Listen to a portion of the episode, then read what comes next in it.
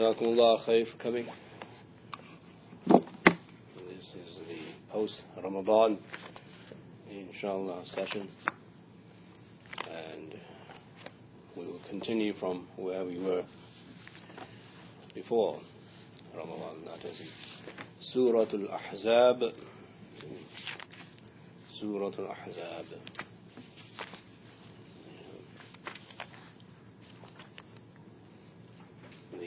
Federated clans Surah number 33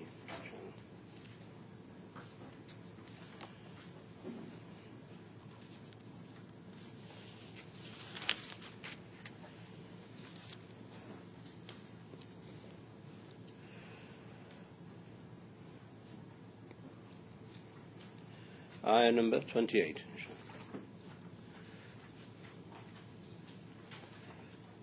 If you have the Zaki Hammad translations, page 703. This is Surah Al-Ahzab, Surah number 33, Ayah number 28.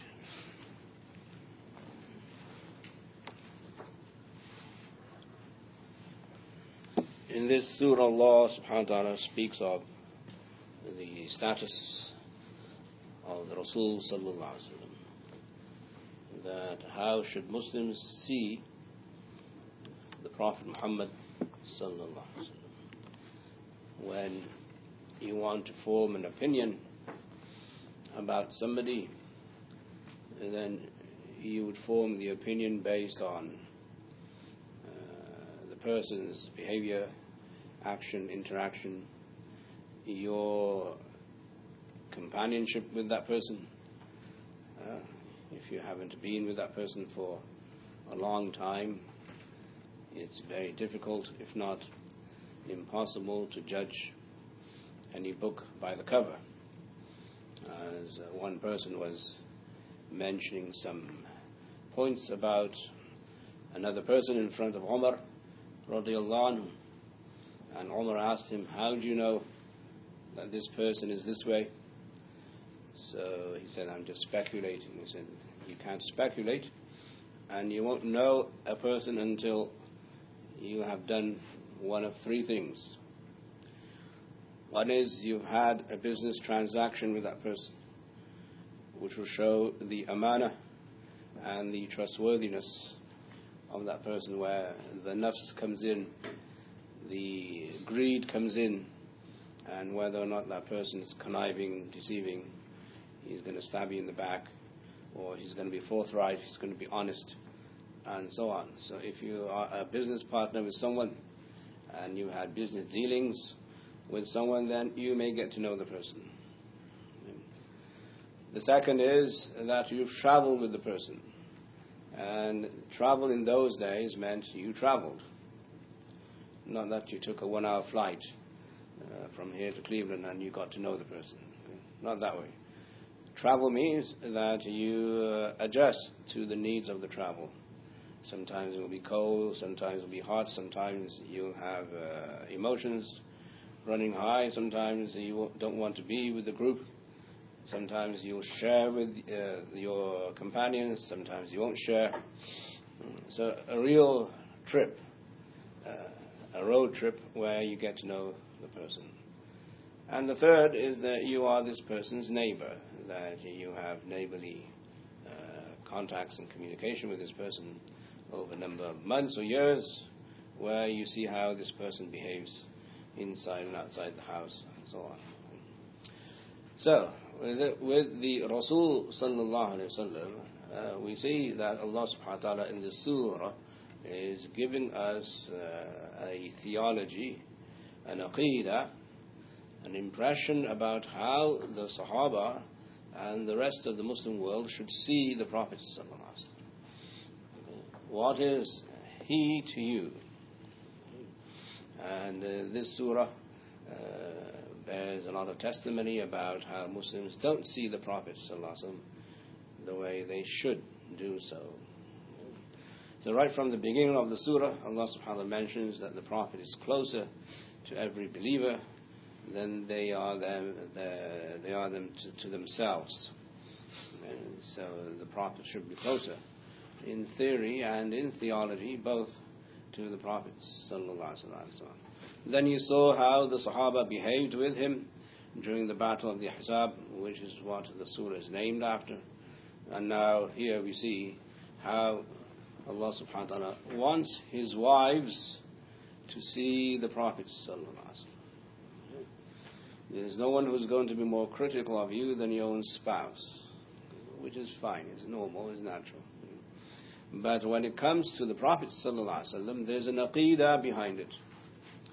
There's a theology behind it that you cannot see him the way other wives see their husbands. Because he is more than a husband. As I've highlighted many times, the Rasul is much more than the perfect human being. He is the Rasul of Allah. So your aqidah should be that he is Allah's Rasul. Period. So now, this is a very daunting task uh, that you're asking somebody who lives with you to see you other than your own husband. But it goes to the testimony, it testifies to the character of the wives of the Prophet, as you will read in these surahs. So, we see this that at the end of Ghazwat al Ahzab, this battle that we spoke of previously in the ayat, that Allah subhanahu wa ta'ala gave the Muslims tremendous wealth after this uh, battle. That uh, a lot of money came, a lot of wealth came, a lot of booty came, and uh, the Prophet ﷺ received all of that, and he distributed all of that to the Sahaba who participated in the battle. So they became uh, very, very prosperous overnight, and some of that was also uh, given to the Prophet ﷺ himself. But the Prophet ﷺ did not immediately distribute the wealth uh, to his wives for various reasons. So the wives got together and they said, Where's our share? Which is very normal if your wife is not earning money and you're earning money, then uh, the first question is, where's my share? It's fine. So they got together and said, where's my share? Where's our share? And it makes perfect sense that they are the wives of the Prophet and they should be given something for being their wives. But there's a high order. With the house of the Prophet, there's a much higher order than that. So they came and they suggested to the Prophet ﷺ and said, Ya Rasulullah, you know, we see the wives of other leaders and rulers in the world, and they have plenty and they live in some form of uh, luxury. And here you have the opportunity to distribute some of this to us also. And we are still waiting, as if it was a complaint. So the Rasul did not appreciate that comment uh, for many reasons. When we look at it from our point of view today, well, you know, maybe they have a right. but Allah subhanahu wa ta'ala came down very heavily on the wives of the Prophet in this in these ayat as you will see. That the purpose of you being with the Prophet is not to engage in luxury the purpose of you being with the Prophet is to develop you as a person, to enrich you with taqwa, with piety, with God consciousness, to enrich you with being with the Prophet so that you can become role models for others. You can become role models for other women in the community, for Muslims to come. If you want money and wealth, then Allah says to the Prophet, give them that and separate yourself from that, from them. And if they don't, and they want to remain with the Prophet, then there's a price. So being a member of the household of the Prophet ﷺ comes with this price. What is that price? Allah mentions that in these ayat. So if you want to be with the Prophet ﷺ, then you have to be able to sacrifice whatever Allah has given you for Him, for His cause. Because he was married to the wealthiest woman in Mecca, and she was wealthy in her own right. And, but then after Nabuwa came, they both sacrificed everything for the sake of Allah. They no longer lived in riches and the luxury. That is the spirit that uh, must come down into you also. So the first wife of the Prophet ﷺ had wealth, had luxury, but then she sacrificed it for the Prophet ﷺ. She was your role model, now you must follow suit. Right? So this is where we must make a distinction between the household of the Prophet ﷺ, which is to uh, designed to ensure the longevity of prophethood, the longevity of Islam, the longevity of Deen. It is not to be compared with the household of other rulers and leaders in the world where they can do what they want and they can live in luxury, but you are a world apart from them. Because you are to be role models for everybody else who comes after you until the day of judgment. So if people who come after you, they see that the wives of the Prophet were also living in luxury, and therefore we should follow the household of the Prophet. We also need to live in luxury. Then how will the Ummah follow this? Right? Can Muslim women anywhere in the world except perhaps the USA or a few other countries, uh, and even then if we select 1% of the population say that we can emulate people who live in luxury. People live in poverty. People don't have bread. People don't have clothes. People don't have water. People don't have a house. And if you bring Islam to the forefront in front of these people, and you give this image that, look, the Prophet Prophet's wives were living in luxury.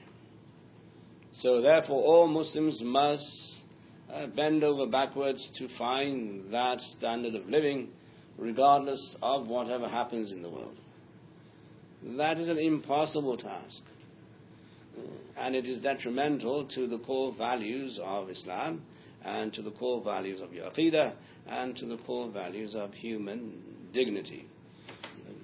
So this is this passage is very intriguing and it is very very uh, groundbreaking in the sense that even if Islam triumphs, uh, and even if Islam has glory, the people who carry the banner of Islam need to make sure that they leave a legacy behind them that can still be followed and emulated by others who come after them.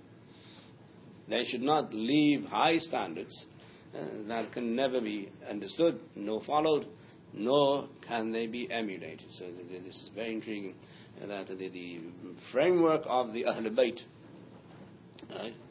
The Ahl Bayt issue is very crucial, if not central, to the understanding of Sunni Islam. Um, people claim that they understand Ahl Bayt. The Quran here in this passage introduces the Ahl Bayt with a phenomenal task that if you are from the household of the Prophet sallallahu you must adhere to these principles of how to see the Prophet. Who do you see the Prophet as? Do you see him as someone who's going to give you wealth and money and luxury and fame and name and esteem?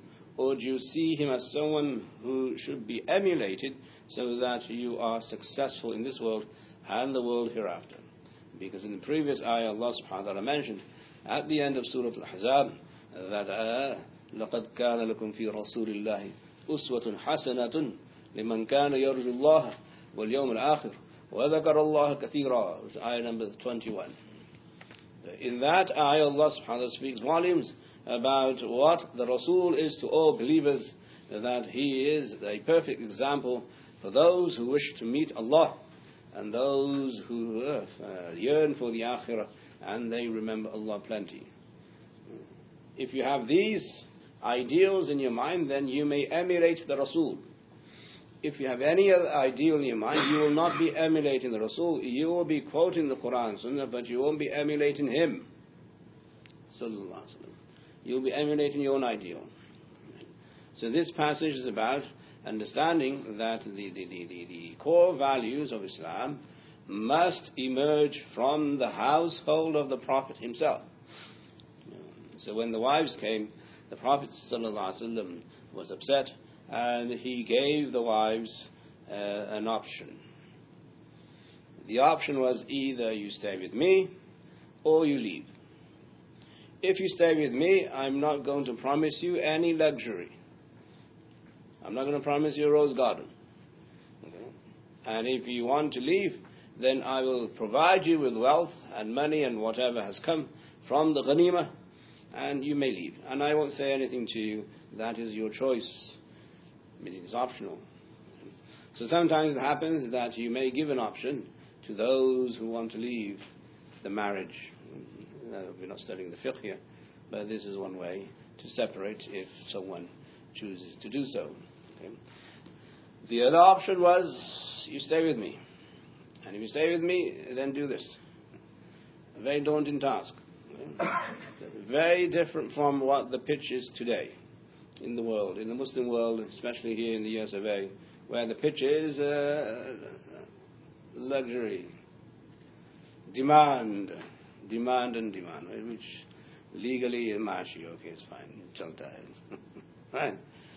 You want to demand everything under the sun, it's my right. Here Allah is saying the Rasul has a right. Observe the, Rasul, the right of the Rasul, okay, because he's closer to you than you are to yourselves. If you don't give the Rasul the right, then you're in trouble. A Sahabi came to the Prophet and said, Ya Rasulullah, I love you. So the Prophet looked at him and said, Make sure, Are you sure? Do you know what you're saying? We all say we love the Prophet. We do, we should, alhamdulillah. Allah increase our love for the Prophet and increase his love for us. So we should say that. It's good. The Sahabi said, I, I really do love you. So he said, if you really love me, then be prepared to live the life of a pauper. Be prepared to live the life of a poor person. Be prepared to live the life with meager resources. And then still be pleased with Allah and then still love me. That was the standard. Right? Today we want to live in luxury and say we love the Prophet. MashaAllah. Try loving him when you have to do your salat and then earn your living the hard way. Earn your living with two jobs or three jobs. La Allah make it easy for us. We're not asking anybody to be tested or tried. Allah give us all more with barakah, inshallah. But at the same time, we have to be careful as to how we confess our love for the Prophet on national platforms We love the Prophet, we love Islam, we love the deen, okay? Then go and live with the poor people. Not with the rich people. Why? Because the rich people won't teach you what life is about. The poor people teach you what life is. Well, Allahumma, the Prophet ﷺ said that he, he loves the masakeen. And he made dua Allah واحشرني في زمرة المساكين واحشرني في زمرة المساكين that raise me from the group of those who are masakin, the poor people. Why? Because this world is about to die. We're going to leave this world. Anyway, that's a different issue. Here, we see something in the same vein that when you're addressing the Prophet ﷺ as his wife, then yes, you can be obviously uh, very intimate and you can be casual and you can be carefree as long as you don't override the aqidah. Hmm? Overriding the aqidah means you're no longer Muslim. Right? Overriding the aqidah means you're no longer a Muslim. So